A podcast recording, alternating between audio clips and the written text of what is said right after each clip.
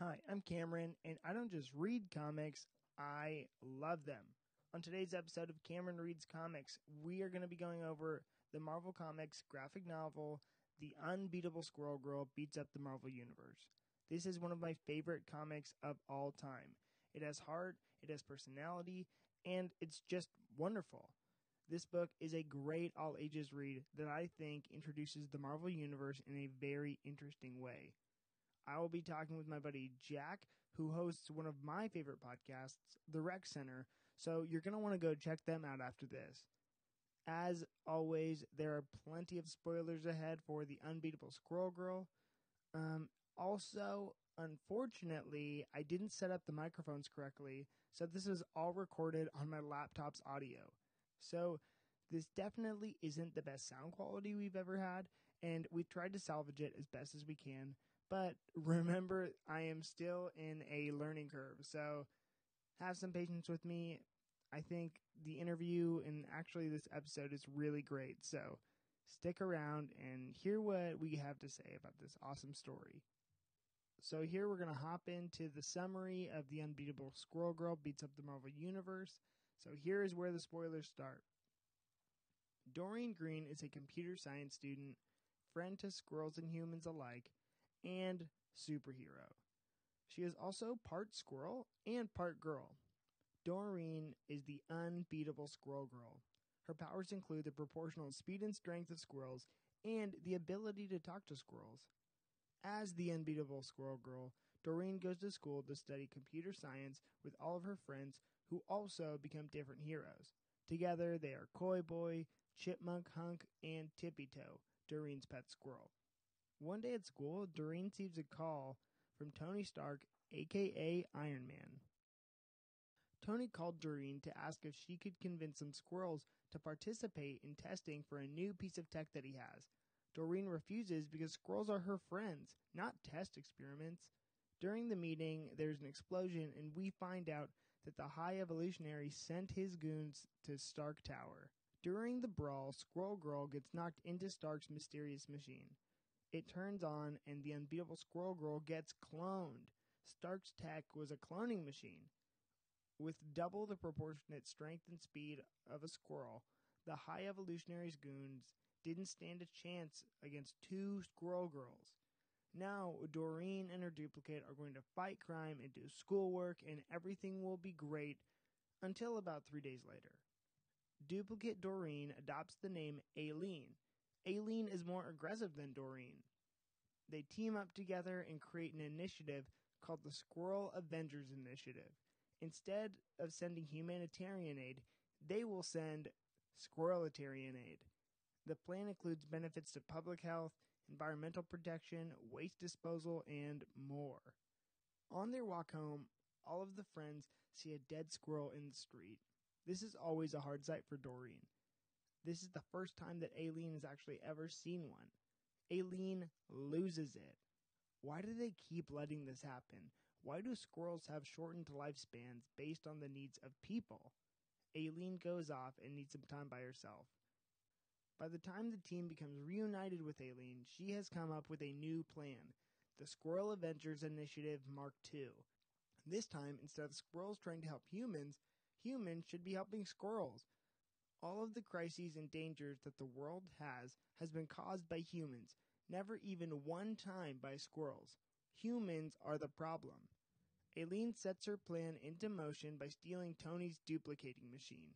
She is putting squirrels through it in order to create a squirrel army. Doreen, understandably, can't let this happen, but Aileen orders her new squirrel army to attack Doreen. Doreen survives the attack, but she needs some time to recuperate. In order to take down the new global threat that is the unbeatable Squirrel Girl, the Avengers take the case. When they return to Aileen's hider to take her out, they realize that it's been booby trapped.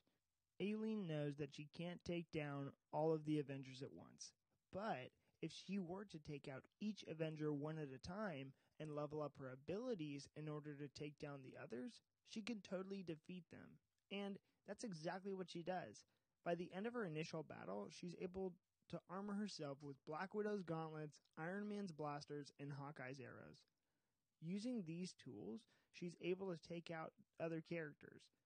Black Widow's gauntlets take out Spider Man, Captain America's shield takes out Black Cat. Eventually, she's able to take down Magneto by throwing Ben Grimm, the thing, at him.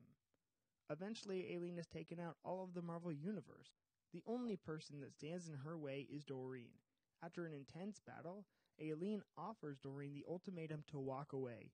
If Doreen doesn't, Aileen will send Tippy Toe to the moon. In order to save her best squirrel friend, Doreen lunges at Aileen and transport herself to the moon. Aileen said it was unintentional. It was supposed to be a bluff. Now, there's no way to save Doreen in time. With only moments to spare, Tippy hops in Iron Man's gauntlet and races towards Mjolnir, Thor's hammer, which Aileen has been unworthy to yield. Tippy manages to use Iron Man's gauntlet to throw it into space next to Doreen's hand. Aileen mourns the accidental loss of her other. Aileen promises to live up to Doreen's memory by building a squirrel utopia. But then appears Doreen, wielding Mjolnir and decked out in Asgardian garb, declaring nuts to that to Aileen's plan. Behind Doreen is every superhero that Aileen defeated, ready to take up arms all at once. Aileen becomes overwhelmed by the battle, and they eventually win. Doreen realizes that the one being who saved her isn't there. Where's Tippy? In one of the most heartwarming scenes, Doreen asks for the help of every doctor in the Marvel Universe to help Tippy make a recovery after being hurt in the journey to get Mjolnir to Doreen. She says to Tippy, You've got the Earth's mightiest doctors on the case. Weeks later, Earth is back to normal. Tony apologizes for his machine's malfunctions by giving everyone on the planet an action figure that provides free Wi Fi and 20 terabytes of memory. Aileen, who is in prison, offers one last option for what to do with her. She asks Doreen to send her and all of her squirrel friends to the negative zone. There, she could build the squirrel utopia that she's always wanted to. Tony and the powers that be decide that this solution could be the most beneficial. In her last words to Aileen as they send her off, Doreen says, You be unbeatable.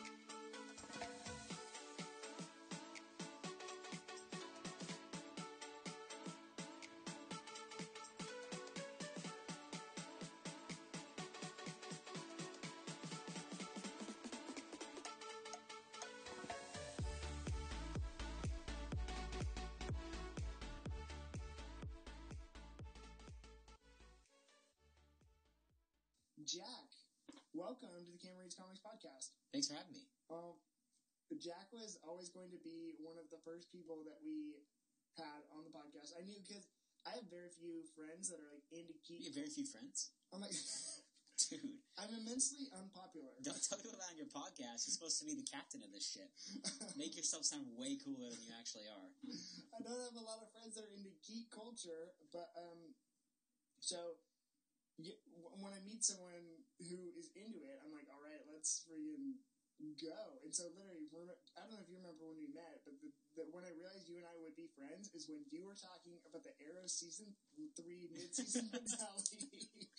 and so I was like, I'm like, oh man, this guy's sick, and he thinks Oliver Queen is dead right now because him and Ra's al Ghul just had a freaking fight to the death. Yep. In hindsight, not a great season of the show, but Uh, not after season two, especially. like, seriously, the best season of the show. It never really recovered after that. I'm a season five fan, but that's I, li-. I I like season five actually. I'm like Prometheus, come on. Oof.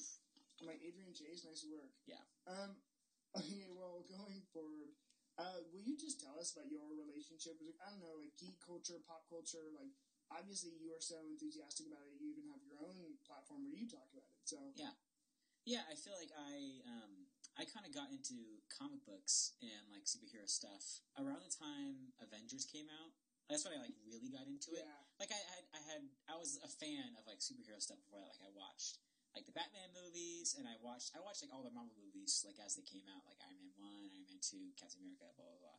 but I think when the Avengers came out and I saw it in theaters, Yeah. and like how revolutionary that was for the time as like the first big like success story of that kind of movie uh i knew like at that moment i was like okay i want to be i want to be this is like everything to me. Like this this is this is insane. And i want to it made me it gave me such like a fervor and such like an eagerness to get more into that stuff to where after that i started you know i wanted to know uh I wanted to know the long history behind why these characters came together, and especially seeing where they were going, like things like teasing like the Winter Soldier and like you know Oh, the yeah. next movie, the next Captain America movie. I was like, wow, I want to know that story. I want to know all that stuff like before I see it on the big screen, so I can know that history behind it. It can be even more satisfying. Um, so I think that was yeah, that was like the the linchpin moment for me of when I really started getting into that stuff um, as like a huge part of my life. Yeah, no, and I think that movie, and I guess I really with with the dawn of Avengers, the first one, the Avengers one, if you will, uh, that was kind of a time where, it also signaled to everyone else that this is cool. Yeah. you know, you are allowed to be a vocal fan about this, and Mhm. it is it now a phenomenon globally, and that wasn't always the case. Yeah. yeah, well, I mean, for, especially for it to be, like, for them to pull off this, like, Yeah. extent, this, like, shared universe kind of thing, and for it to be not only, like, successful, but to be really good, uh, something that most every franchise has failed to do since then. yeah, yeah. um, it was like you. I feel like even then. I mean, looking back now, like you know, the ten years later, or whatever, and seeing what it has become, uh, it was so. I'm so glad I got on board at that point, and I've gotten to experience like the the once in a lifetime moment. Like this is our Star Wars kind of thing. Like, oh, it's absolutely. like Star Wars in like the seventies and eighties, like that that linchpin like generational moment then, like we are living now, and we're still living, but like I mean, there was kind of like some sort of closure with Endgame, but um, yeah, right. like it's like it, it's this once in a lifetime phenomenon, and I'm I'm so glad I got to jump on board when I did.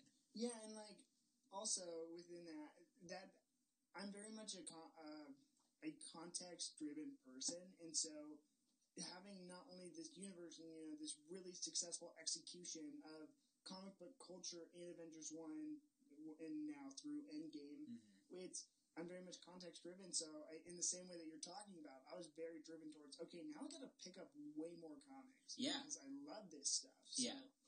Yeah, I, I've never really been. I was never really a reader growing up. Like I read stuff for school, and that was kind of. I read like a book here and there, but that's kind of like the extent of it for me.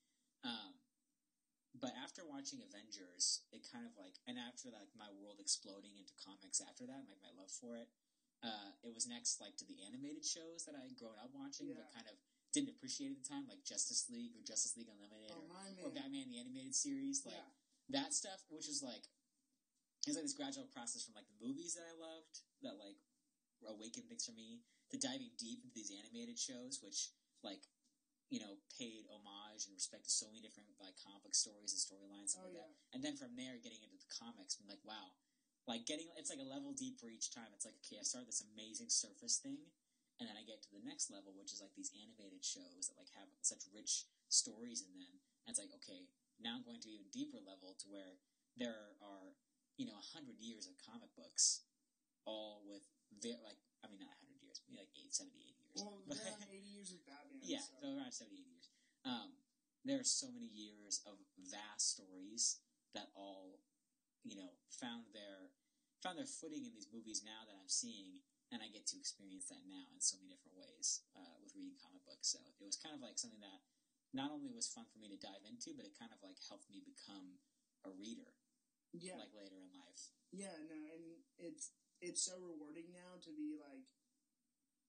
It's it's it, it's mutually rewarding to be a fan of the source material and then see something like Endgame happen, you Mhm. know, because I'm I'm looking for ways to kind of validate this medium that I'm interested in. Yeah. While it is cool to be a comic book fan, it's also kind of it's difficult to explain to people or like, uh, oh yeah, no, I, I was I spent all day reading, and they're like, what'd you read? And I'm like, so much Batman. and they're like, they're like, oh no, you weren't really reading, and I'm like.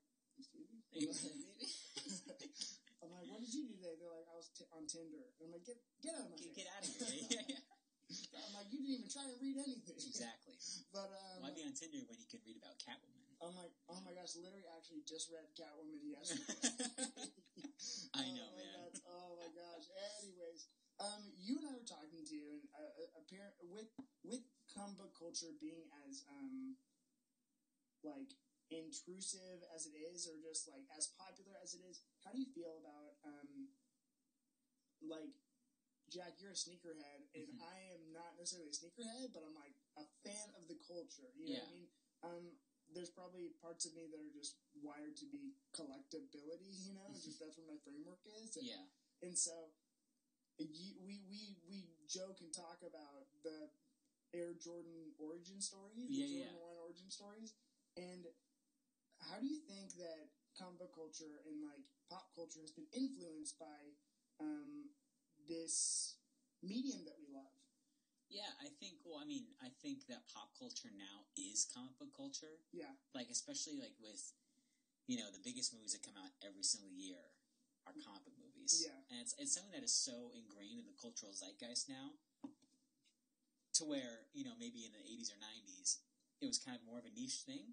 yeah, To where, you know, people watched the Batman movie, you know, like the first Michael Keaton movie in Oh 1989, and it's like, but like other than that, people didn't think about comic books unless you were a reader, unless you were super into these things. But now it's like, you know, it's it's it's bleeding into every aspect of our culture, whether it's you know news, like where there's specific news sites and news, you know, machines all like all surrounding comic book news and comic movie news and comic TV news.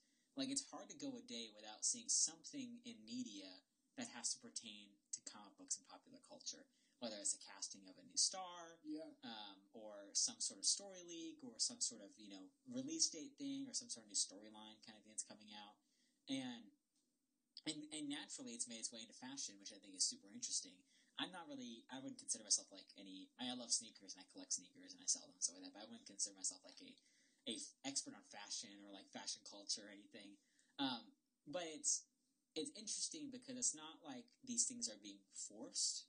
Um, like I've, I've there's been like you know collaborations with like different shoes, you know, for different superheroes stuff like that in the Oh, past. yeah. Like Vans has done a lot of stuff like that, and they haven't really interested me personally. Um, but I think for Jordan, which I collect Jordans, I love Jordans.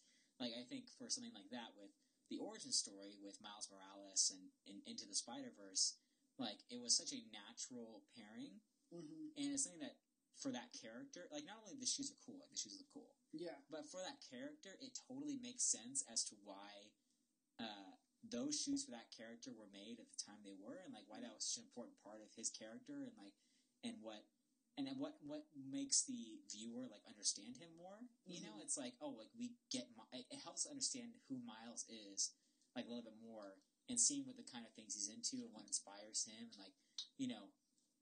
Like Michael Jordan, like I, I watched like the Last Dance documentary, same. great documentary. It's on Yeah. Netflix now.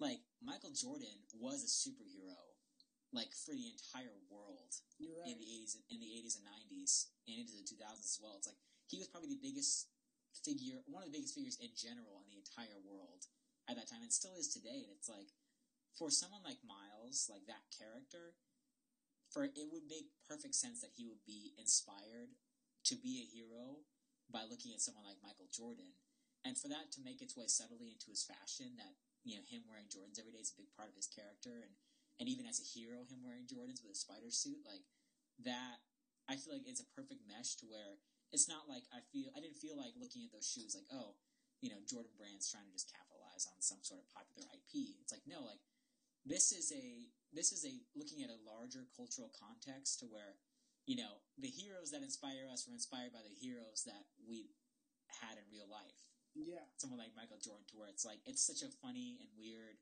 and interesting like kind of cycle and circle, uh, and I think it's super cool to see that you know that people get have people not only got to see that in a character, but they got to buy that and experience that in real life and you know wear a part of that themselves. yeah, and it's it's cool to see uh, characters that you know we we take in as a comic book culture participate in pop culture because Mhm. you know in some weird way it validates our interests you know? Exactly. Yeah. when our interests validate one another, it's it's a very special feeling, and I think that's what a lot of people are looking for in their fandom too. And so to see a young African American male participate in sneaker culture, Mhm. something that has been primarily, um, I guess, enthusiastically invited into uh, young African male culture like sneakers. Mhm. It's um very special to see. Like, oh wow, we I, we feel seen, we feel heard, and especially too, just in, in another note, um, that store. Those sneakers being the Air Jordan Chicago, they, they look they're, they're the Air Jordan ones with like a blue sole and a blue tongue. Otherwise, it's the same sneaker, you Yeah. know. And I'm like, oh, that's so cool because my I guess Miles can be our Michael Jordan because they took one of the most popular characters in comic books. Yeah. You know what I mean? They took Spider Man. Like he's top three, you know? Yeah. Well, yeah, and, and it's fitting because they take like they literally take the most iconic sneaker of all time Yeah. and they give it its own twist that makes it completely unique to itself, but still kind of pays off that that nostalgic feeling we have for that character and what it stands for. And at the same time, Miles Morales is the embodiment of that, to where he is Spider Man. He is one hundred percent Spider Man Yeah. in the sense that he is the he is Spider Man that we know. Like we know Spider Man, we know what that character is about, but he's also completely Miles Morales and completely unique to himself. To where it's that it's that it, it's that callback on something that is classic, and something that is true, and something that is you know stood the test of time, and is probably one of the best things ever, and it is also completely unique to itself and is amazing in its own way, which I feel like is exactly what Miles Morales is as a character.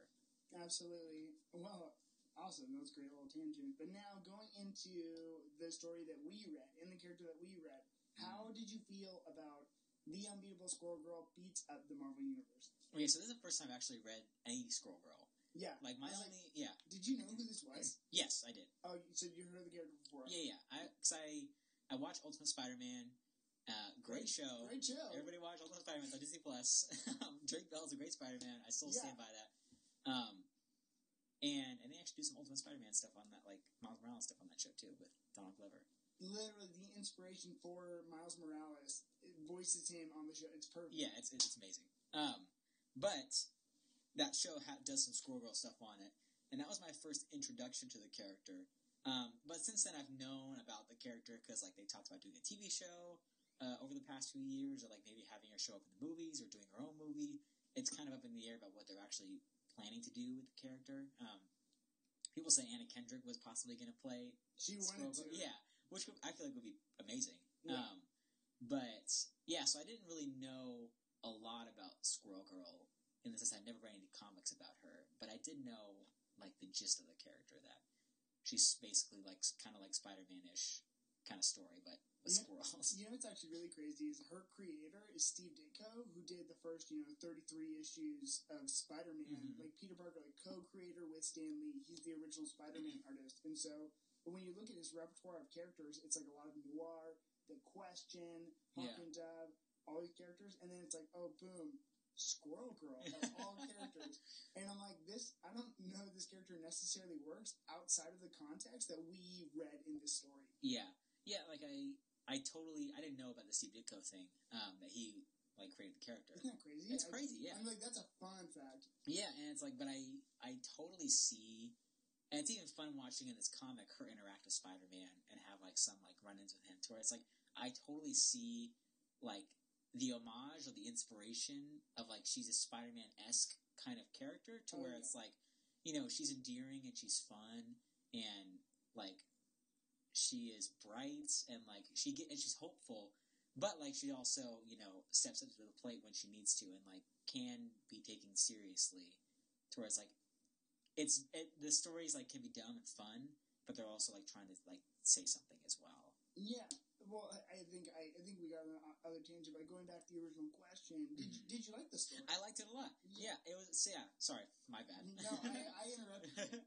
yeah it was it was super fun um i you know it was definitely i got some flavors of deadpool some flavors of spider-man and just like other quirky kind of stuff in the comic um, but i think it all completely worked for me and i really had a good time with it Good, good, good. Did you have like a favorite moment? Yes, my favorite moment. I I actually have it up here looking at it. Um, so my favorite moment of the comic is when I, I mean there were a lot of good moments. Um, It's a really great book. it's a really great book, but one of my favorite aspects of the book was the narrator like interjecting to the audience At in the the, end of yeah, every and the little footnotes on the bottom, uh, like totally breaking the fourth wall kind yeah, of thing, like letting us know the writer is definitely in on it on the story. yeah, Um, but so that's probably one of my favorite aspects of the book, like her just putting her own commentary and joking about things, like to us, the the reader. Um, but one of my favorite scenes in the book uh, was when they're doing like a flat, like uh, Anel or an Elaine, Aline, Aileen. Aileen, yeah, yeah, That's what I said. Aileen, yeah. When Aileen is uh, like recounting like the story when they're at her warehouse, like when she's making more squirrels, and she's talking about the Iron Man scene when the squirrels are inhabiting the Iron Man suit, and yeah. and he's like in a meeting, and he's like, "Oh, the Avengers need me." And he's like smashes out the window, and Pepper's like, "What are you doing?" Yeah. Like, he's like, "Well, bye." And she's like, "Dang it, Tony! Like every time you do this." And and the author puts a little footnote at the bottom to where she's like, "See, this is what you get for cultivating a personality in which you can be replaced by a bunch of squirrels in a robot suit, and nobody would ever notice." If you are an unpredictable, egocentric, unreasonably rich reader who has become ins- insulated to all consequences of their actions, take heed. I I was- don't remember that. yeah, like the most funny and like complete takedown of Iron Man as a character. Wh- Which my favorite thing about this book is I think it totally gets the characters like that it's talking about. Like even if like in small doses, like if we see a character for like a, a couple panels, like we you see that the author gets the characters that they're dealing with. Like you know there may be more to Iron Man than this book leads on, but it definitely is totally fair in its treatment of him Yeah, as a character, and it, and it just cracks me up. So that's probably my favorite scene of the book.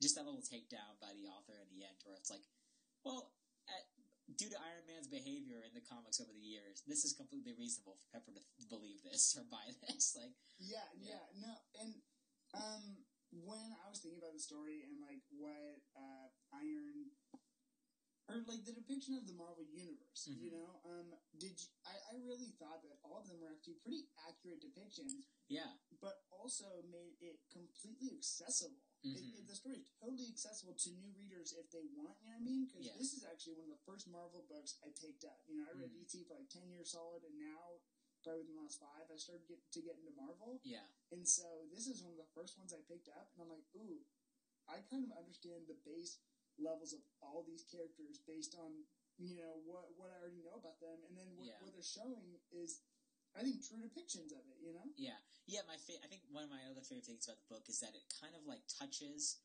on every like like nothing's retconned in this book from the Marvel universe. Like everything that's kind of happened in the Marvel universe has kind of happened in this story. It feels like Yeah. like Civil War has happened. You know, uh, Sam Wilson is Captain America.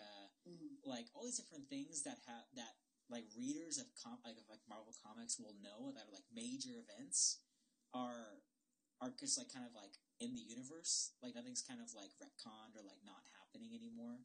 So and and especially like like like Tony at, like at times like references like Civil War and like fighting with Captain America to where like uh Aline or Aline You're fine. yeah, yeah, Aline, yeah.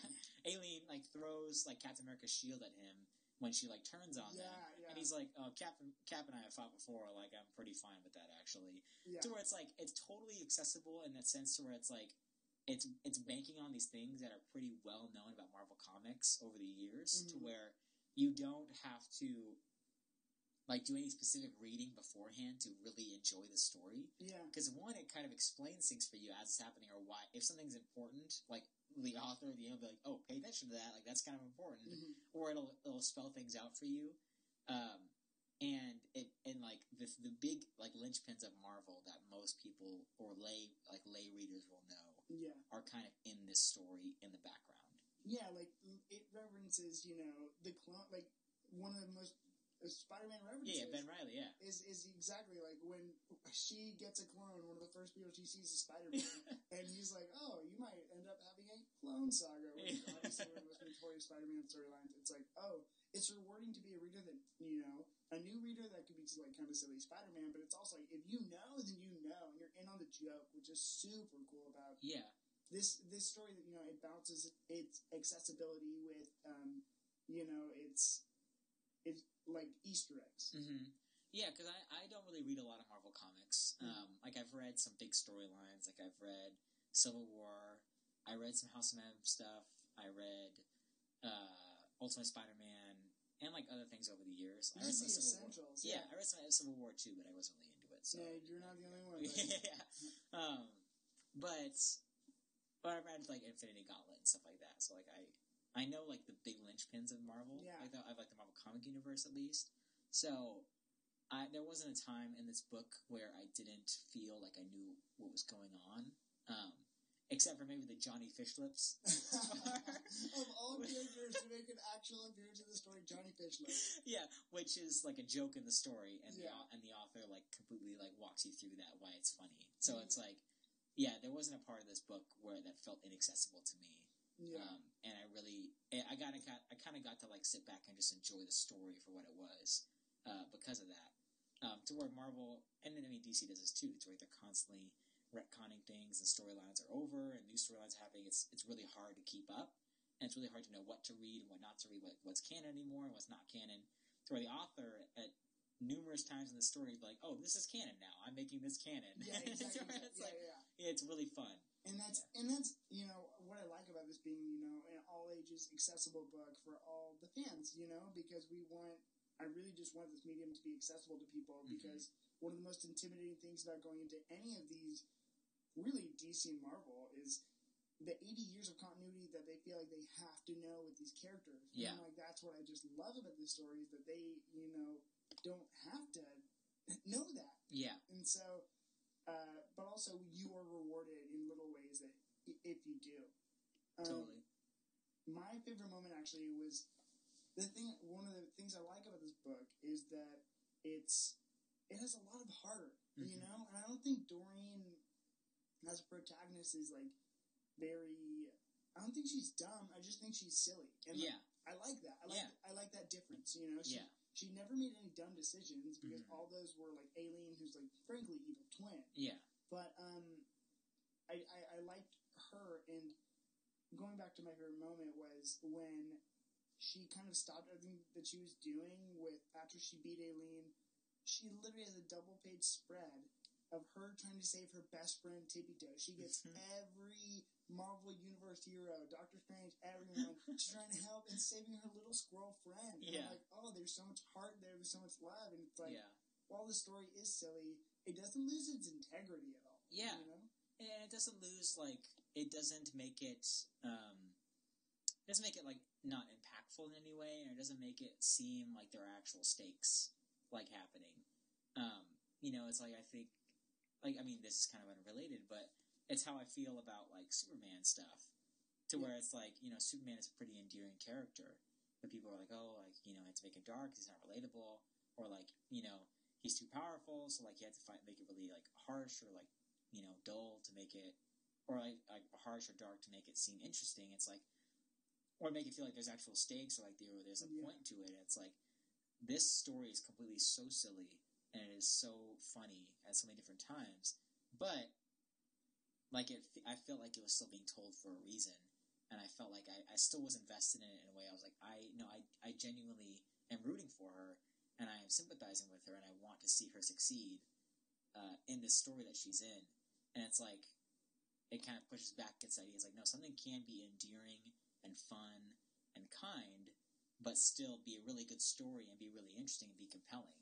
You know? Yeah, and that's and I really think like this is probably one of my mainstays in Marvel continuity. Like I'm really glad this is one of the first books I picked up when I'm trying to understand this universe because like while there the stakes are pretty ground level, which you know is a great for an entry level reader. Yeah. Um, while they're ground level, they're also like real, and I Mhm. felt like everything was like palpable, and like, this could really happen. I thought all the justifications were really well done. You know what I mean? Yeah. I understood where every character like was coming from, who had a stake in this. Yeah. So yeah, no, that was, and you, it, it goes back to. Uh, it's digestible, and she loves her little squirrel friend, and she saved it. And I'm like, wow, she's you know part squirrel, part girl, which is Yeah. the funny part. But it's like, oh, I care about these squirrel friends, which became a, motivation for her. It became a Mhm. motivation for Allene. That's why a- Allene turned, you know? Yeah. She saw that squirrels are being mistreated by humanity, and so she's like, when I'm balancing these this duality of myself, like I am part squirrel, and so I'm gonna defend these creatures. Why do, why do these creatures need to save humans? Yeah. How come humans can't save them? And I'm like, well, obviously, as only being mostly human, like I don't, I don't um, have to make that choice. Yeah. I understood her motivation for it. You know what I mean? I'm Mhm. like, I would never side with her necessarily, but like, wow, that does make sense for a character who freaking loves squirrels. You know, to the point where she like names her, gives herself, or has the abilities of one. You know, Totally. so Yeah. I really was into. I, I really liked that. Um, my next question is, how did uh, obviously we're two males talking about a female protagonist. hmm Um, how did you feel about Doreen Green, just in general? Yeah, I I really liked her as a character. I think it took me a little bit since this is my first time reading her. It took me a little while to understand her or warm up to her and kind of like understand what like how she views the world kind of thing and um but I think like not it's, it doesn't take too long in the story to kind of understand those things or kind of have those questions answered. Um to where it's not lost it's not lost on her like the kind of pond that she's playing in that she's a very little fish in it and that she is even at times like maybe considered not as important as the other heroes. Like she has this like she has this back and forth with Iron Man earlier in the story about like them chatting on Twitter and stuff like that. And, and it's not you know it's it's clear the relationship there to where you know he's Iron Man and he's nice but he's like kind of sarcastic and like you know it's not lost on him that he's an Avenger and that he's like this much higher level you know person or character and like they chat on Twitter but like that's you know they're not on the same level kind of thing he feels like he's doing her a favor. yeah like you're like oh you can come you know you I'll let you help me out with this thing as a test subject but Yeah, yeah, and- you know um, I think that it's good. It's always good to have some arrogance when it comes to Tony Stark. Oh yeah, yeah, yeah, yeah. He doesn't have to be, you know, the nicest guy in the room. He's Yeah, Tony Stark. yeah. Did you so? Like then, how did or in what ways did she grow on you in the story? You know. Yeah, I think just seeing her, you know, again, it, it comes back to the endearing nature for her to where I you you generally genuinely see in the story that you know she wants things to be better and she wants to do good and she's well aware that you know her superpower may not be the most you know the sexiest in the room or like the coolest in the room and she may not have the most clout amongst other heroes um, but she still has a lot to offer and she still has something that is completely unique to herself as a superhero and i mean say what you want about squirrel girl she is incredibly unique Oh yeah. like you know it's like compared to any other heroes like and it's funny like seeing her see again like seeing her versus the avengers like or like Aileen against the avengers like how unique that like how unique squirrel is in herself like in her experiences how she sees the world even if it's from like the darker clone version of her or the good version of her um i think that there is it's, it's it was interesting to see and fun to see like her come into her own, like say like, no, I'm not like any of the other Avengers. I'm not the same kind of hero as them. I don't really fit in that kind of mold as like a classic hero that people usually gravitate towards.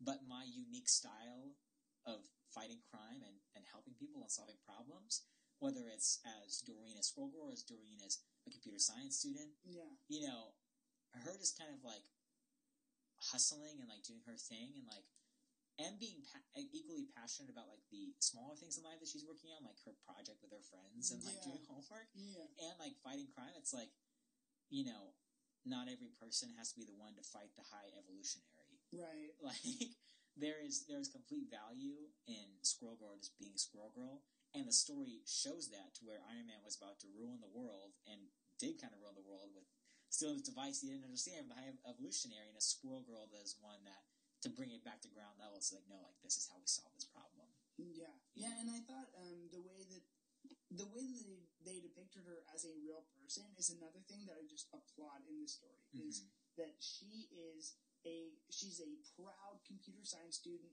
who is in this comic, you know, speaking on basic trigonometry. She's Yeah. doing she's writing code. She's Yeah. doing all these things, and eventually those kind of end up being a part of the story.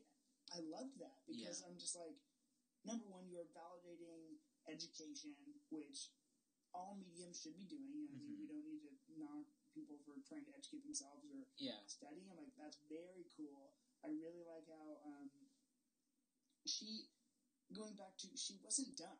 You know, she wasn't. She was just silly, and like Yeah. I'm totally okay with that because I think this character do- does have integrity, and the way that she fits in her world works. Totally. You know, and for for all means of purposes of the story, I think they made it incredibly like palpable that she could have beat up the Marvel universe. Yeah. Maybe not. You know, the alien. The way she plans it out is, man, I'm not going to go in and take all the Avengers at once. I know I'll lose. Yeah. No, but if I am able to fight this person with this thing, and then Mhm. take out Magneto with the thing from the Fantastic Four, and I'm like, oh my gosh. Actually, I found this all really digestible and reasonable, and I'm like, wow, that actually really would work. Yeah, yeah, and I think like um, I, I love that that that silly doesn't equal dumb. Yeah, You know, it's like you wh- whether it's Doreen or Alien, it's like they are both completely smart and capable in their own way to do exactly what they want to do. To where it's like either Alien, like you know, having this intricate plan to take out the Avengers and the villains, and like using the resource she has available to her, including Deadpool's villain ranking cards, which I love. That was like so probably my second favorite part of the story. Um, and like them breaking the fourth wall, like pretty dumb of Deadpool to make these cards, huh? Pretty convenient. it's like, yeah, it is pretty convenient. but um, which I love. I thought it was hilarious. Um, but you know, like Alien in her plan and her execution, even if it's misguided, like in her in her reasoning um, or her motivation to do so, it seems completely competent and capable. And it, it, it's not like some like weird or like ex machina like story device that like makes her able to like be the Avengers. Like, oh yeah, like because this thing that the author inserted, that's the only reason she was able to do it. It's like no, like it's just Alien being Squirrel Girl and being really smart and capable and finding ways to legitimately take out all these superpowered beings in the Marvel universe. And in the same in the same vein, Doreen on the other side of it, you know, Shield coming to her and saying like you're our last hope. Like if you're the one, if you can't, like we are unequipped to understand how her mind works and how to how to dismantle her in this sense. It's like we need you because you the way you think and the way you think differently and the way you act as a hero and you are as a hero. We tried the Avengers and it obviously didn't work. It's Mhm. like we need that, that different perspective and a different way of thinking and seeing things to be able to solve this problem. Yeah, no, and, and that's why that's why I I loved that. I just I thought I thought you know I love Doreen. I think Allene was actually a great character in this story. Yeah. and I thought her arc was very well done. hmm And I, how did you feel about Allene? Yeah, I you know, I mean it's it's again it's kind of like an Ultron type story or you know anything where there's you know somebody a hero tries to too, to do too much to prevent things before they happen or you know or like Literally, Solve too much crime. stories. yeah exactly um, or like a Minority Report situation it's Yeah. like you know preventing crime before it happens like it's always going to go wrong it's like so um, but you know seeing her seeing like the squirrel part of her like and those motivations and those like and that kind of thinking take precedence like was interesting to where it's like it was not only a battle between you know the two of them like Doreen and Alien but it was kind of a battle between which part of them they're prior like they're prioritizing more to where it's like Doreen in the sense is like I'm a squirrel girl like I'm part squirrel I'm part girl but like you know there is better value even if humans get things wrong in protecting them and helping make the system better. To where Alien is like, well, you know, I have I have loyalty to both, and I'm seeing squirrels get you know trampled upon and like disregarded, and it's like I think they're being undervalued, and I'm going to fight for that side of things. And I think humans have had their chance and they botched it. So I think it was super interesting because I I didn't you know even if I thought that Alien was kind of crazy or being crazy, like I understood why she was doing what she was doing, even if I disagree with what she was doing or why she was doing it. Yeah, and there's there's a line from the story that I made sure to write down. It's actually one of my favorite lines that I think uh, highlights Ryan North's writing hmm and in Allene's motivation. And uh, it's also just so funny and good. uh, he says, uh, "This is Allene talking to Doreen." Allene says, "Squirrels don't stockpile nuclear bombs. yeah. Squirrels don't engineer diseases." And then uh, Doreen says, "Okay, yes, true." But neither do they paint Sistine chapels or write Hamlets or compose rappers' delights. And I'm like, Mhm. I'm like, oh my gosh, like it was brilliant. Like that is just so. I just thought that writing was brilliant. Number one, because it's very. I think the tone of this book, Mhm. but also just like each of their motivations are clear. Yeah. And so I'm, I'm a huge. I just.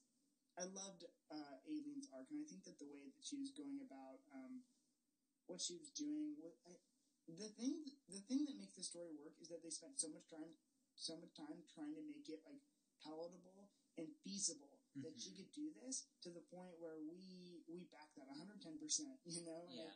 I really like uh, Allene Allene's arc for that because you you talk about a character with you know frankly not I don't want to say like too she doesn't have much like integrity. It's like Yeah. when you think about who could actually be of the Marvel universe, you're not thinking Squirrel Girl. Yeah. But for all, every reason they gave us in this book to believe that she could take them all down, they made it work. And then I think that kind of comes to the culmination of Doreen being able to pick up Mjolnir. Yeah. You know, and the story came out like pre Endgame, hmm so I'm trying to think like from an audience perspective, like you know, a lot of other people have picked up Mjolnir, Thor's hammer, Yeah. and so it's it's not a question of necessarily if they can; it's whether or not they are worthy to. Yeah. And so, illustrating the difference between Doreen and Allene, the fact that Doreen is worthy because she's pure of heart, able to lift up this hammer, I'm like, I back that, I validate that, hmm 100%. They made it believable to me. Yeah. And so I was, I'm like, wow, it was just so well done. Yeah. Yeah. I think that's part of like the meta commentary of this story. Where like Squirrel Girl, maybe historically amongst readers, been a character that people don't take seriously or people kind of laugh at. Where it's like, you know, them in this story say like, no, like this is a real character, and like there's value in us writing stories about her and you reading them. So like, you know, her being at the Marvel Universe and wielding Mjolnir, and that shouldn't make you upset. That should make you see like, hey, maybe we should take this character more seriously and see the value in her, the kind of stories that she has to offer. Um, so that's why I really like that moment, especially because like she didn't seek it out, like You're you know, and I mean, you know, the hammer has has been known to have a conscience of its own, Yeah. like you know, throughout time. So it's like it's interesting to think about, like, well, you know, maybe the hammer like sought her out in that sense as well, to where it's like, you know, yeah, Tippy, Tippy, right? This Tippy squirrel. toe, yeah. yeah, yeah. Tippy's the one that sent the hammer that way, but you know, the hammer is the one that saw the value in Doreen and said, like, no, you are worthy. I'm giving this to you. I'm giving this responsibility to you as well to to fix things. Like to a reader, say, like, no, like this is us telling you that this character is really important and has a mm-hmm. lot to value, and that you should maybe rethink the ways that you've thought about them in the past. Yeah, and it also kind of gives this story a moral compass mm-hmm. because with you know one of the, I guess one of the problems with this you know, Allene and Doreen being making such good reasons on why they're doing what they're doing and feeling what they're doing, uh, Mjolnir being kind of the moral compass and literally who can wield it, um, gives us the idea. Okay, well we know who is right, who who is more correct now because. Uh, Allene doesn't value humanity and she prioritizes squirrels. Doreen accepts both. Mm-hmm. And so I thought that was uh, it, it was it- it's a good reason, and also we kind of live, especially in comic book continuity, we live in a time where um, it is oversaturated. Who can wield Mjolnir and not? It's like oh, Yeah. everyone can freaking do it, and so now we in a time where like okay, actually, I thought this was one of the few times where it actually really worked. Totally. Yeah, Yeah, and so I was like, I want to hype on that. And then, you know, the next panel is my favorite Freedom on the book, where she's like, okay, now that we have everyone together. um, okay, uh, what did you think about the art in this book? Because I thought, Yeah. when you think about artists who can do this, you know, or people's favorites, you think of like Jim Lee, or you think of like Alex Ross, or Mhm. I don't think any of them could have done this book justice the way that Erica Henderson did. So Yeah. even even with the color palette, I thought like the two dimensional colors were really great. Mhm. Um, what what what do you think? Yeah, I think um, it definitely felt true to the character, to where it's like even like looking at those first panels, I'm like, this feels like a Squirrel Girl comic book. Even even knowing very little about the character, for like what I've seen from her on like TV shows and stuff like that, um, like the art felt very specific to know like okay, like we're going to tell the audience what kind of story this is for one, and what kind of character we're following. To where the art's kind of quirky, it's a little bit fun. Like it gives her like the squirrel teeth, and it kind of like it's not really like traditional body styles that we see generally in comic books. Um, like you know, Squirrel Girl has thighs, Yeah, and it's not they don't shy away from that. And like characters have you know, like differing body styles, different body types, and it, it it's it, I think it's very positive because it makes those things kind of a lot more normal to where it's like you know, Squirrel Girl's not like a Wonder Woman, you know, or Black Widow style character with like you know the sleek curves and like this like physique that like is desirable, quote unquote. yeah, Um, but like she is a regular person and she's quirky and she's unique unto herself, and I feel like the art reflects that.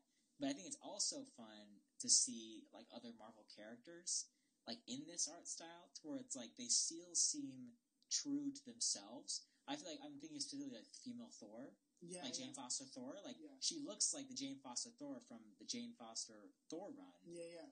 And but she's in this book, and she's like kind of meshed with the art style, but it's Mhm. still they didn't change her how she looks from like what you've seen her in other things, at least to my knowledge. Yeah, no, Um, yeah, and it's like, and and same as like for the other Avengers for the most part. Um, and it, and it felt, I, th- I thought it was very fun to where it's like, no, like Squirrel doesn't, Squirrel doesn't just look like this in this book. Like this is Squirrel Girl, like for Marvel, like for the Marvel universe. yeah, And I felt like that was really cool to see that, to where it's like, oh no, like we're not just drawing Squirrel Girl in this like authentic way this one time, and then she's like traditional, you know, comic book woman in the other books that we see her in. But this is Squirrel Girl as you should see her, kind of thing, yeah. uh, which I really liked. Yeah, and the, I think I think another costume that really worked, which kind of like I guess bridged the gap, is Iron Man. Yeah. I thought his costume totally worked. You know, it was like, oh man, especially because he has the two color scheme thing going on, anyways. And it's Yeah. like, yeah, no, oh, it's it, it's taking place in the Marvel universe, but Yeah. the art really set a tone, Mhm. and that's uh, I I thought I don't think another art, artist could have pulled this off. Yeah, I can't think of anybody. Yeah, and so I, I was like, wow, I just, I, I really do applaud this team because I Mhm. think that this is one of the best runs in Marvel history. Personally, like, because Erica Henderson and Ryan North did like upwards of, I want to say, thirty issues of Mhm. Squirrel Girl together. On top of this, this was just a graphic novel released, you know, Yeah. released the way we read it. So it wasn't like six issue miniseries. Okay. It was just like they put this out, and I was like, it all works. And so it's one of those few teams where you know you just kind of get lightning in a bottle, and they really did make something so unique, and it works. And Mhm. uh, this character ga- gained a lot of integrity because of that. So Yeah. I'm, I'm a big fan. Yeah. Um. Okay, I guess. All right, we're on to my last couple things, Jack. Dude, we're wrapping it up. No big deal. It went real quick. I'm like, I it feels like we just started. Yeah. Uh, how did you, or what would you rate this book out of ten? Yeah, I think I would give it a solid. I have a mic. I'm so excited to hear. give you, I give it a solid hit the mic. yeah. um, I don't know. I think I would give it probably like a solid seven or eight out of ten. You It's great that you're the third person on this podcast to give something Yeah. a seven. I'm like, oh, you're great. I don't know if my standards are too high or too low. I really enjoyed it, and I would definitely read it again or Yeah. recommend it to somebody. I'll give, I'll give it an eight out of ten. I'm not trying to guilt trip you or Yeah. change you, but I I'm just no, a notoriously like high scorer, and like the way I think about it too is when I'm giving people books to share, Mhm. I'm just like. I, I actually really I rate this story a ten out of ten. Wow. I, I think it's a, really I think it's a perfect story. Yeah. um, in, in its tone and everything else. And so that's my. And one of the biggest things within this is I want to give someone something to like share. Mm-hmm. You know, like, and I love this story so much. I find it worthy of sharing, which is what you want. You know, Yeah. really, like I think that's how you really kind of show it. It is a worthy story to be told. And so, yeah, no, absolutely, ten out of ten. Yeah, I feel like because I because I my fiance Hannah, she does not read comic books. Yeah. like she likes the movies and she's really interested in them, and like we watch these shows together. But like she has no interest in reading comic books except for Watchmen, which she loved Watchmen by the way. But that's Yeah. like kind of the exception for everybody. um, but uh, yeah, like I feel like this book is um, unashamedly comic booky and like fun and like quirky and goofy, but it's also like it's a really good story and like really good writing, especially like little devices it uses that make it completely accessible and fun for a non-comic book reader. Like I was reading her panels, like especially about the like with the author like interjecting at the little footnotes at the bottom, things that were cracking me up. And she's like, "What are you laughing at?" I'm like, "I'm laughing at this book. Like, look at this panel. Like, and look at what she says at the end here. Like, this is hilarious." Um, like I can't remember the exact panel, but it was something about like her falling asleep by watching movies and stuff like that um, as like her best trait or something like that. Oh, but, yeah, yeah. well, I think his best trait. Um, I can't remember exactly the panel, but but it's like just the author interjecting about their own life and like poking fun at themselves, and, like sharing something that like is completely relatable and universal and fun for a reader to experience. And like I feel like any reader loves a good fourth wall break when it's done well. Yeah, Um, and so I feel like that for that like aspect alone, um, I, I rank it higher because it's not something that just a comic book reader could appeal to, but somebody who just somebody who just loves a good story and loves reading something interesting and fun could really enjoy this. I think. yeah. Um, so yeah, Absolutely, yeah. No, I obviously feel that times ten, and I, I'm so, I just love, I really do love the story, and I just find the characters, all of them, so enjoyable. Like, you, you can't try and sell me a freaking Doreen Green, unbeatable squirrel girl with her friends, freaking chipmunk hunk, Koi Boy. you know I mean? And I'm like, oh, and her talking squirrel tippy toe. I'm like, this shouldn't work, but they make it work so well yeah. which is like that's what I think that's why I applaud it so much. So yeah, that's um that's my last question for you, Jack. Yeah, That's your last question for me. Before we go, actually, I am I am really bugging Jack and Hannah to try and get her on the podcast. She's got to come on. the first comic series. I have something for her that isn't Watchmen, and because I think I, I really kind of have come to the opinion that if Watchmen is your favorite comic, you haven't read enough comics. So, I think True. it's, it's that's the same way I feel with the movie Forrest Gump. I don't want to isolate any viewers. I feel Yeah. like your favorite movie is Forrest Gump. You, you haven't watched enough movies yet. Yeah, right. I'm like, I know it's a bad movie, but yeah, It- you, it- you it haven't is. watched enough though. oh, yeah, exactly. And so, um, going now into uh, plugs. Jack, you actually have one of my favorite podcasts to listen to, the Rec Center podcast. That's not a theme song. I was just singing a random song. Oh my, that's that's all 110 percent.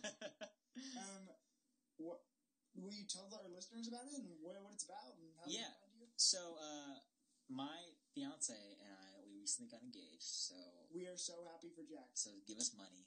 Um, but uh, we have a podcast where we recommend movies uh, or books or TV shows or podcasts or albums to each other. Uh, it's mostly movies and TV shows, but there, you know, there's a wild card there. Every once in a while, we recommend something else. Um, but it's things that each of us. Sometimes it's things that we've both seen, and we like kind of just like pitch it to each other as like why the other should watch it. Um, but usually it's something that the other hasn't seen, and we like pick something for them. They're like, "Oh, we want you to watch this." And in recommending things to each other, we recommend things to you, the viewer, the Oh listener, yeah. not the viewer. Um, it's not a video; it's just a podcast. Um, so yeah, we only have we have like four episodes out right now. We've kind of taken a hiatus uh, because of coronavirus, Yeah. and we've been maxed out mentally. Uh, but we're actually going to start up again really soon uh, with new episodes bi-weekly. Uh, so yeah, you can find us at the Rec Center Pod on Instagram and Twitter. Uh, and we're on Spotify at the Rec Center Podcast, Apple Podcast, the Rec Center Podcasts. Uh, I think that's it. Yeah. Yeah, yeah. I listen on Spotify. Podcast. It is one of my favorite uh, favorite podcasts, and you actually provide so many great um, like recommendations. Frankly, like and and I am I'm one of the people who gets recommended too. You know, so Mm. or or it's like also that special thing where you know your your pop culture or your thing is validated by your other content, and so Yeah. like Jack got me into Fleabag. Um, Yeah. When quarantine and everything started, that was like one of the first things I watched because of your podcast. And I'm like, oh, Phoebe Waller Bridge, I'll, I'll try and get the hype. And then now I get the hype. And Yeah. going back to Great Fourth Wall Breaks, uh, that was something that happened to me, or I received on.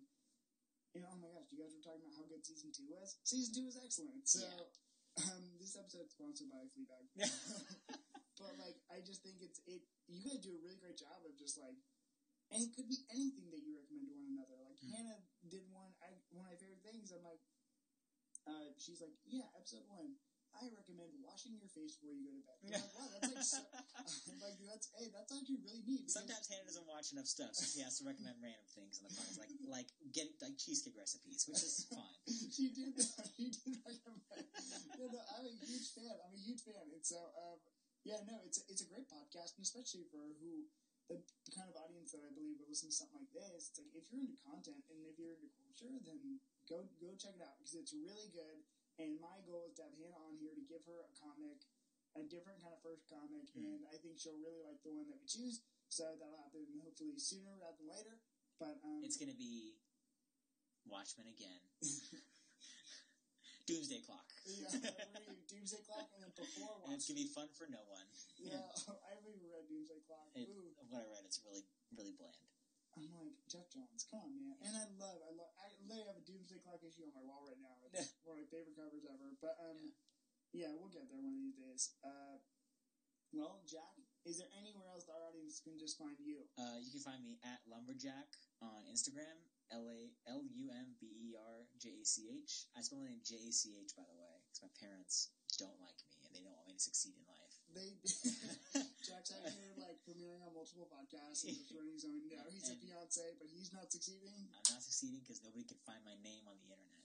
Uh, and uh, at Jack McEwen on Twitter. Uh, maybe you can link it, link it in the description. Absolutely, yeah, Much yeah. easier to find that. I will. I will. I'll try and link all of your stuff, and then really for sure, guys, go check out the Rec Center podcast. I am a listener. It's really good stuff, and they have a really fun dynamic. So actually, Yeah, we're making we're just roasting each other the whole time, basically. Hannah has a, a great voice for podcasts. I'm like, I like just. I'm like, I don't know her well enough to be like. By the way, Hannah, you have a great freaking podcast voice, but she does. So Yep. I'm a fan. I'm a big she listens fan. too much NPR, I think. Oh my gosh, not. That's not a problem. um, like that's not a bad thing. So, Exactly. anyways, Jack, thank you so much for being on our podcast. This will definitely not be your last time. So I hope not. This is amazing. Thanks this for having me. great. All right, well, Jack, thank you. Um, also, wait, um, I always forget to tell the viewers, guys, I have a, I have a my own Twitter page. like, Plug yourself. This is your podcast, Cameron. I always forget. Like, okay, Cameron reads comics on Instagram. I'm sure I'm the only one. Uh, go check that out. I got an eBay store with the same name. I got. Um, I'm selling my own comics. Yeah, He's writing his own comics and selling them. I'm not writing my own comics. I'm literally writing other people's comics on this. No, and during the summaries, I just feel like I'm rewriting someone else's words. But anyways, That's fine. um, yeah, no. So Cameron reads comics on uh, on oh my gosh, Cameron reads comics on what what did I just Instagram. say? On Instagram. then I'm Cameron Miller, I think, on Twitter. I don't even know my Twitter handle. Look out! I think it's Cowabunga Boy right now. So I'm Link it in the description. Cowabunga Boy linked in the description. I have a blog, cameronreadscomics.blogspot.com. Um, yeah, I love comics so much. If you want to see what I'm up to, follow me all those places, and then go or follow Jack before you follow me. Follow me because that's the order that we recorded this. So thank you, Jack. We appreciate you. Thanks for having me. We will see you next time. Bye.